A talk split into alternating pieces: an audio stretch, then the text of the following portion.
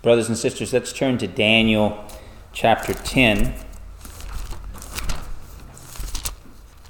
Daniel chapter 10. And again, as our practice is to give honor to the word of the Lord, if you're able, uh, we'll stand as we read from Daniel chapter 10, starting at verse 10. This is God's holy and infallible word. Daniel 10, verse 10. Then behold, a hand touched me and set me trembling on my hands and knees. He said to me, O Daniel, man of high esteem, understand the words that I am about to tell you, and stand upright, for I have now been sent to you. And when he had spoken uh, this word to me, I stood up trembling. Then he said to me, Do not be afraid, Daniel. For from the first day that you set your heart on understanding this, and on humbling yourself before your God, your words were heard, and I have come in response to your words. But the prince of the kingdom of Persia was withstanding me for twenty one days. Then, behold, Michael, one of the chief princes, came to help me for I have been left there with the king, the kings of Persia. Now I have come to give you an understanding of what will happen to your people in the latter days, for the vision pertains to the days yet future. When he had spoken to me according to these words, I turned my face toward the ground and became speechless. And behold, one resembling a human being was touching my lips. Then I opened my mouth and spoke, and said to him who was standing before me, O my Lord, as a result of the vision, anguish has come upon me, and I have retained no strength. For how can such a servant of my Lord talk with such as my Lord? As for me, there remains just now no strength in me, nor has any breath been left in me. Then this one with human appearance touched me again and strengthened me. He said, O man of high esteem, do not be afraid. Peace be with you. Take courage and be courageous. Now, as soon as he spoke to me, I received strength and said, May my Lord speak, for you have strengthened me. Then he said, Do you understand why I came to you? But I shall now return to fight against the prince of Persia. So I am going forth, and behold, the prince of Greece is about to come.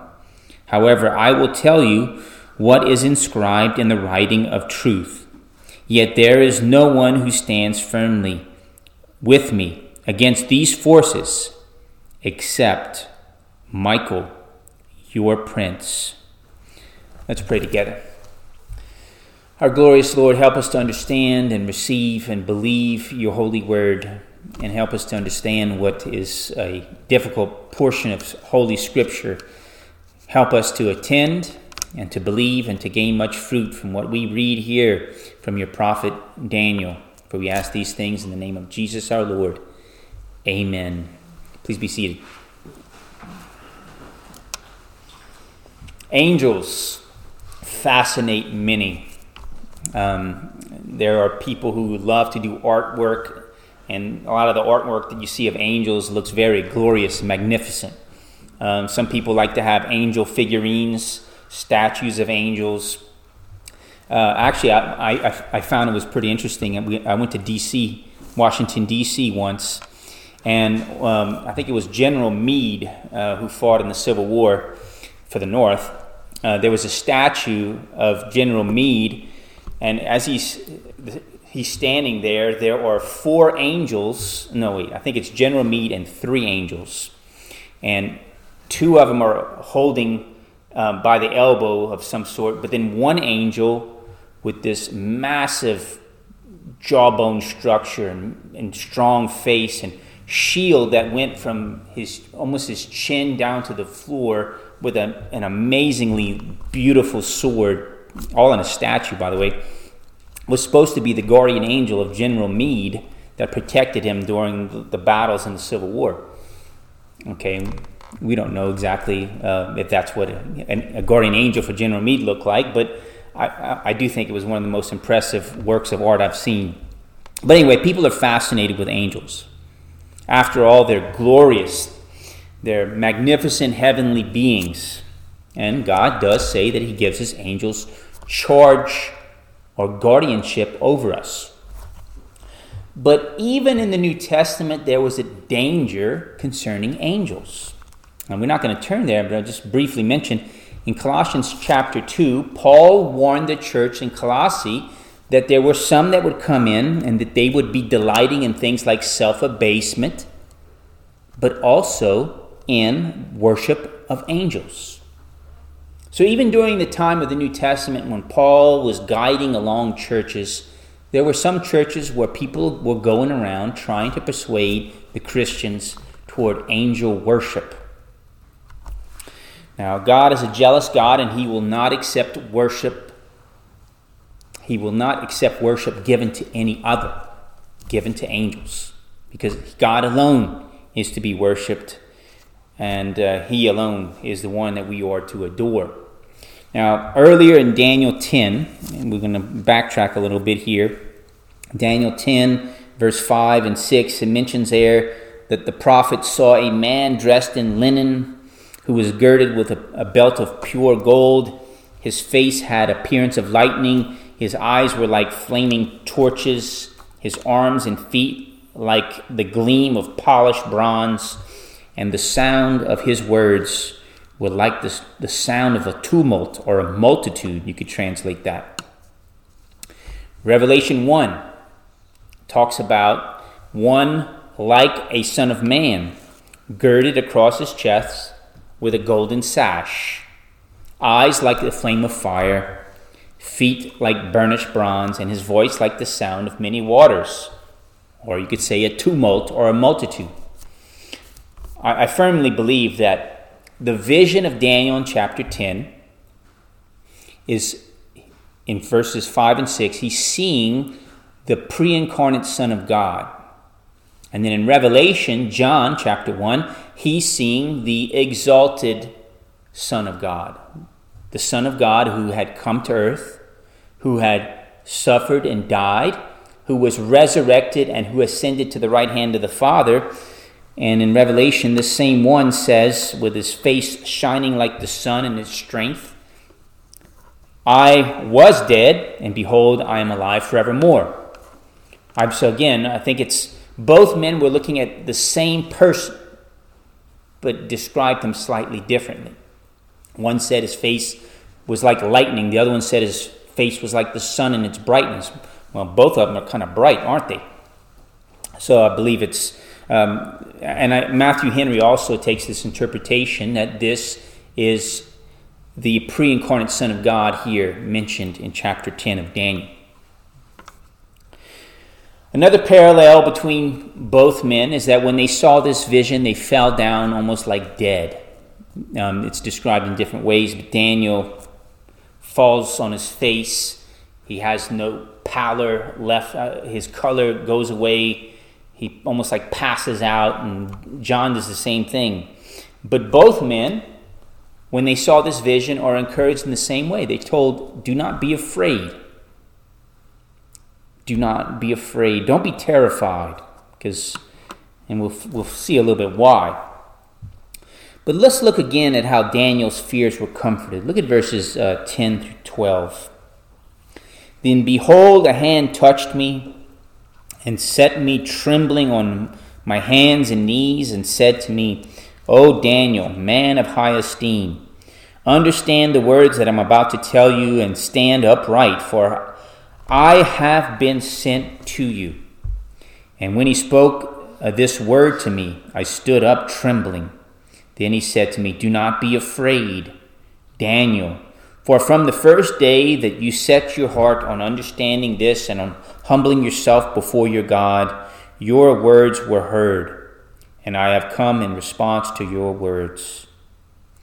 This is an encouragement to us when we pray that God hears our words, when we humble ourselves, when we seek to understand His word, that He hears and He answers our prayers.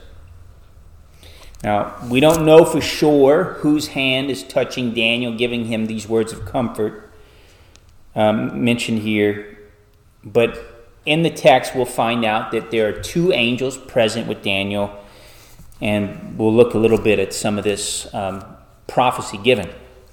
The, the two main points that we have in this text are the identity and the charge of angels, the identity and charge of these particular angels, and then secondly, the angel uh, strengthening Daniel. Let's look at this first main point the, the identity and charge of these angels. But, verse 13, the, one angel says this But the prince of the kingdom of Persia was withstanding me for 21 days. Then behold, Michael one of the chief princes came to help me, for I had been left there with the kings of Persia. Now I have come to give you an understanding of what will happen to your people in the latter days, for the vision pertains to the days yet future. First thing to note is that an angel uh, the word angel can also be translated as a messenger. So when we think of an angel, an angel is a messenger.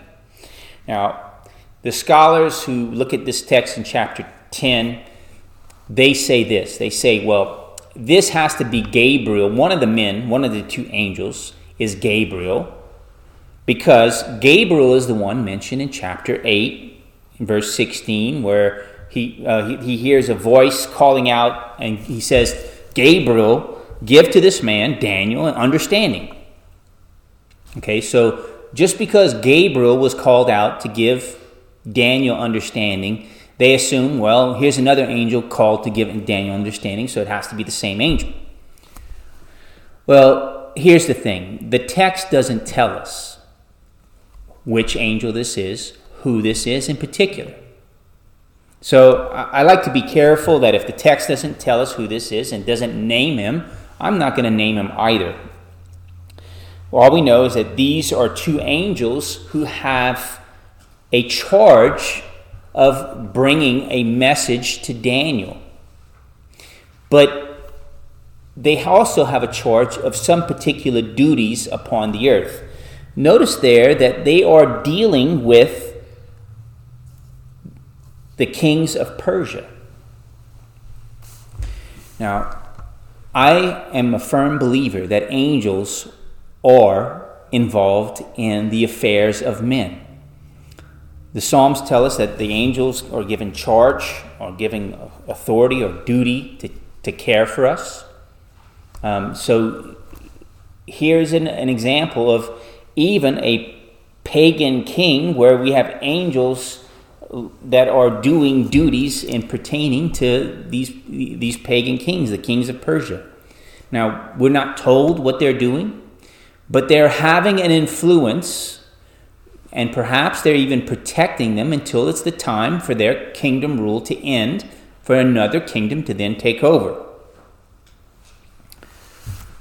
When we get to verse 15, we find out, here's where we find out there are actually two angels present. Look at verses 15 through 17. When he had spoken to me according to these words, I turned my face toward the ground and became speechless. And behold, this is a different one than he was talking to him earlier. Behold, one who resembled a human was touching my lips. Then I opened my mouth and spoke and said to him who was standing before me. Oh, my Lord, as a result of the vision, anguish has come upon me, and I have retained no strength. Now, what vision is he talking about? It could be the previous vision concerning the glorious Son of God in his glory that maybe he's, uh, he's terrified or in anguish about. The glorious Son of God and Son of Man. Verse 17 goes on. He, Daniel says this For how can such a servant of my Lord, he's speaking of himself, how can such a servant of my Lord talk with such as my Lord? As for me, there remains just now no strength in me, nor has any breath been left in me. Um, Daniel here expresses being unfit to even speak to the one who touches his lips. Like he's, he, he's saying here, I'm not worthy. I'm not even worthy to talk to you. But notice here, if you have the New American Standard 1995 edition, that Lord is in lowercase. Daniel is not talking to the Lord Most High, he's talking to someone he's calling Lord, just like when people were addressing a king or a, a, nobleman, they would call him Lord, my Lord. That's the same kind of thing that's going on here, and he, it's it's lowercase, and I believe that, that that's a good way to translate this and to mention that it's not the Lord God, but it's Lord lowercase. Um, Daniel here, is, he's explaining, he has no strength in him, no breath left him. Um, but then there's this mention of one angel mentioned as Michael. It says here about Michael who is helping in this endeavor of these angels. Um, backtrack a little bit to verse 13. Michael is called one of the chief princes. One of the chief princes. Now, you've heard this mentioned before as Michael the archangel, as he's the He's the head of all the angels. Now, if you go to Revelation, and we'll look at that shortly, uh, we're going to see a little bit more about who this Michael is. The name Michael means who is like God. And some people translate it this way who is like God? Question mark.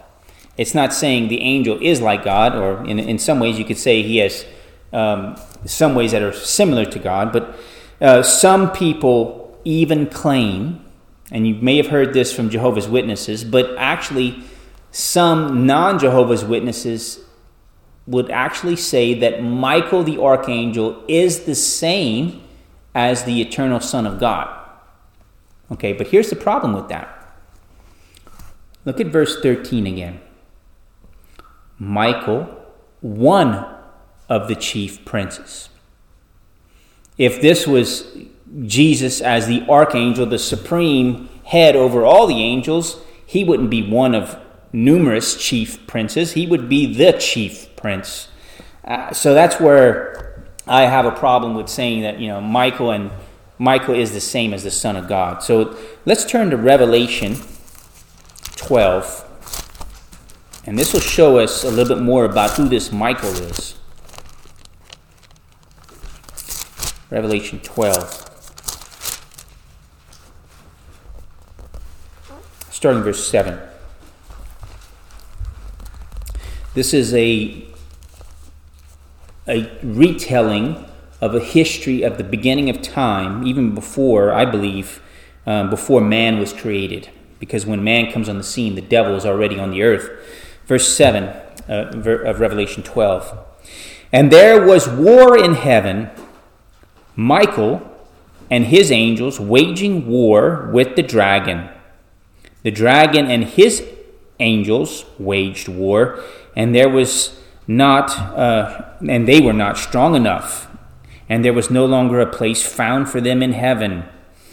And the great dragon was thrown down, the serpent of old, who is called the devil and Satan, who deceives the whole world.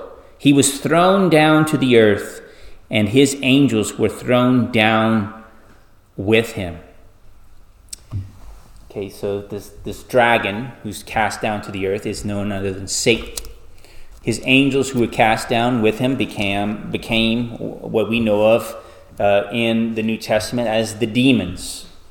Uh, the demons who at times had possessed uh, people and who warred against Christ during his time here on earth. Now, let's get, get back to this issue of angels being compared with God. Okay?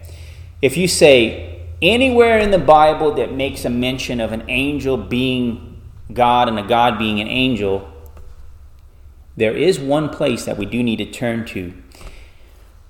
Whenever we read this name, the angel of the Lord, I'm not 100% certain of every circumstance, but there is a particular place where we have a speaking of the angel of the Lord who then calls himself himself God. Look at uh, Genesis 31. Genesis 31. We're not going to be flipping around the whole Bible too much except for this last time here. But Genesis 31, verse 11. This is uh, when Jacob is having his his flock. Um, you could say he's gaining flock because of God's intervention in, in giving him goats that are having special characteristics that uh, allow him to increase his flock over Laban's flock. But uh, this is Genesis 31 11. Then the angel of God, or you could say the angel of the Lord, the angel of God or messenger of God, said to me in the dream, Jacob. And I said, Here I am. He said, Lift up now your eyes and see that all the male goats which are mating are striped, speckled, and mottled. For I have seen all that Laban has been doing to you. I am the God of Bethel, where you anointed a pillar. Okay? It goes on and says, um, Where you made a vow to me, to God, now arise, leave this land, and return to the land of your birth. Okay? This is a case where it's an angel of God who then calls himself God. So when we have places in the Bible that are called uh, the angel of God or angel of the Lord, they can often be, uh, oftentimes, what I would call even a Christophany. Um, it's my opinion that when when Jacob wrestles with God, he's actually wrestling with the pre-incarnate Son of God. Now, I believe that would be a, an example of a Christophany there. So, the angel of God, the supreme messenger of God, really, you could say, has to be Jesus Christ. In Hebrews 1, God spoke in former times to the fathers long ago, um, to the prophets in, in many portions and ways, types and shadows. But in the last days, remember the text in Daniel talks about the last days? But when the Christ comes, we find out in the, the writer of Hebrews says, in the last days when Jesus is on the earth, God has spoken to us most authoritatively through his Son, the supreme messenger sent by the Father. I am sorry. I, I wish I can give you all the answers. And I know this is, is, can be somewhat confusing, but this text in Daniel 10 does tell us some wonderful things, but we do need to remember that um, it, you know some of the interpretation here is difficult, and you can't. Uh, it, some of it, even a lot of good theologians have differences on. But let's look a little bit more at this work of the angels. Okay, their duties and charges given to them. They are to fight and work in the affairs of men according to God's history. Uh, look at toward the end, verse 20. One of the angels says, But I shall now return to fight against the prince of Persia. So I am going forth, and behold, the prince of Greece is about to come. However, I will tell you what is inscribed in the writing of truth Yet there is no one who stands firmly with me against these forces except Michael, your prince. These angels are following God's direction and directing um, matters in the affairs of certain rulers, both of Persia and they are making special attention to the coming ruler of Greece, namely Alexander the Great. Um, there was, you could say, angelic influence that maybe caused and directed the rise of Alexander the Great, according to even this text. So Daniel is without breath, he's without strength, he's weary, and he asks God for strength. He asks God for help, and God helps him. Look at how the angel strengthens Daniel. Verse 18. Then this one, this angel, you could say, with human appearance, touched me again and strengthened me. So the angel touches him and gives him strength in a supernatural fashion, you could say. But not only that, he encourages Daniel to strengthen him. Look at how he encourages him. Verse 19. He said to Daniel, O man of high esteem, do not be afraid. Peace be with you. Take courage and be courageous. You know how Joshua, when he was going into the promised land, was encouraged and, get, and told to be courageous and to know that God was with him. Daniel is being told to be courageous. When you're discouraged, and I know sometimes even I get discouraged, we all get discouraged, don't we?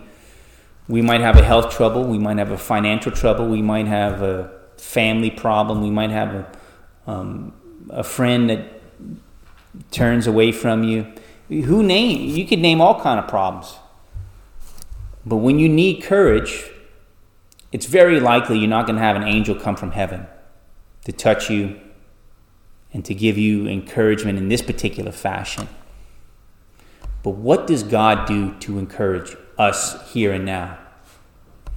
He gives you His Word he gives you His Holy Spirit. And, most importantly, He gives you each other. God uses each and every one of you to encourage each other.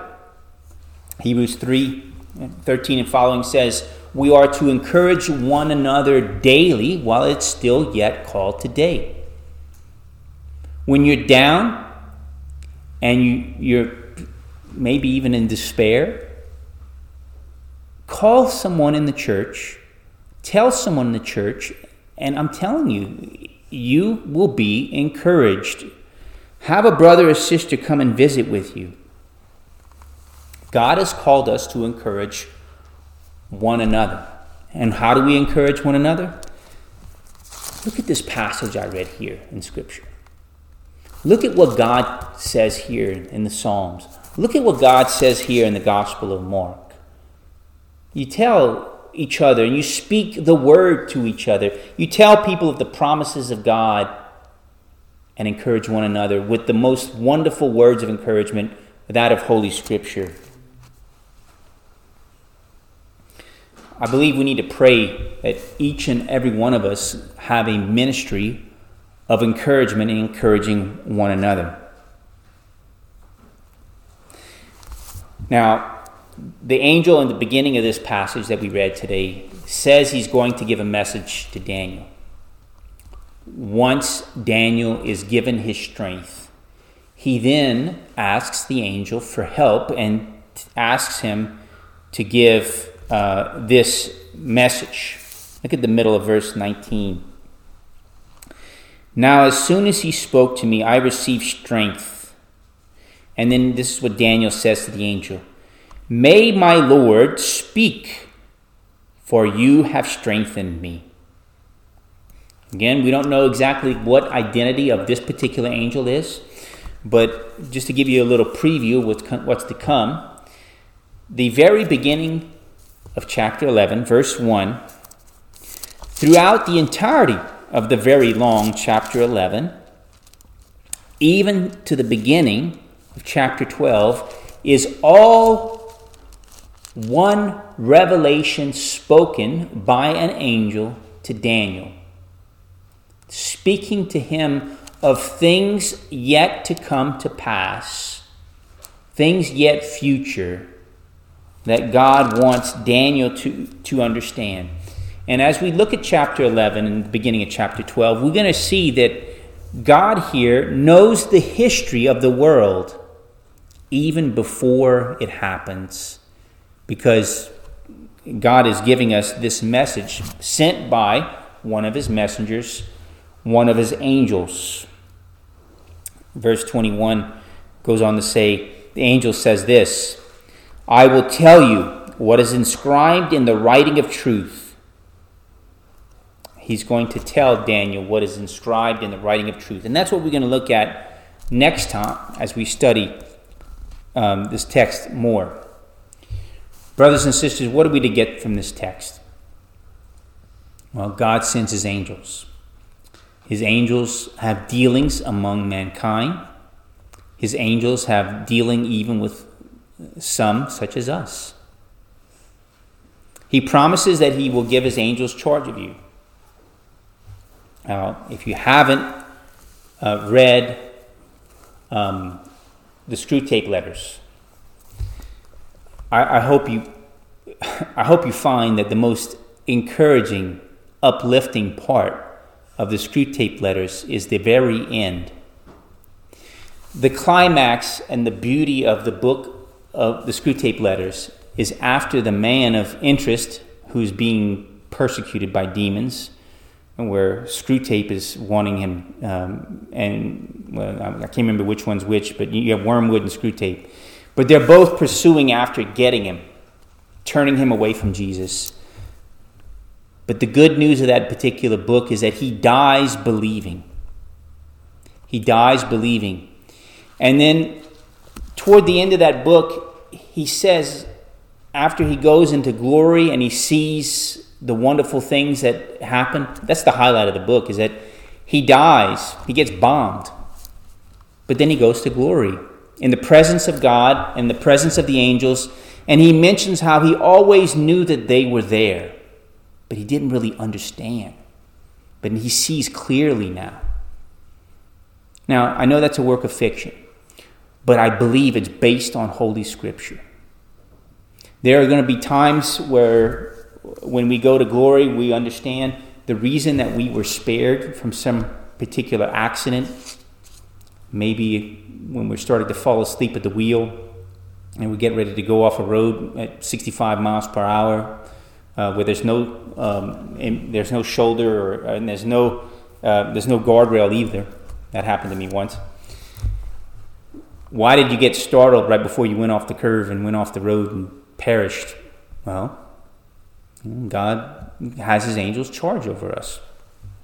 And one day we'll, we'll, we'll, all of this will be revealed to us that his intervention, just like he interven, intervenes in the lives of these Persian kings and even in the, the, the coming of Alexander the Great, he also has deep involvement in us and guiding and protecting us because he cares for us. But the evidence of his greatest care is that he sent his only begotten Son the chief messenger of God, to die and for us. That believing in him, we know that we have eternal life because of what Jesus has done for us on the cross. Glory be to God. Let's pray together. We thank you, our glorious Lord. Help us to understand that you are the one who loves and cares for us that your care is demonstrated and that you give angels charge and guardianship over us. But your ultimate example of love is that you've given your Son for us, even Jesus Christ our Lord. We thank you that you did not leave us to perish in our sin, but that you gave your only begotten Son to suffer and die for sinners such as us. Help us to have faith, to trust in Him, to believe in Him to worship you, O God, forever and ever, and that we would always cling to your holy gospel. For we ask these things in the name of Jesus our Lord. Amen. For our closing hymn, let's turn to 458, O Fountain of Unceasing Grace. 458.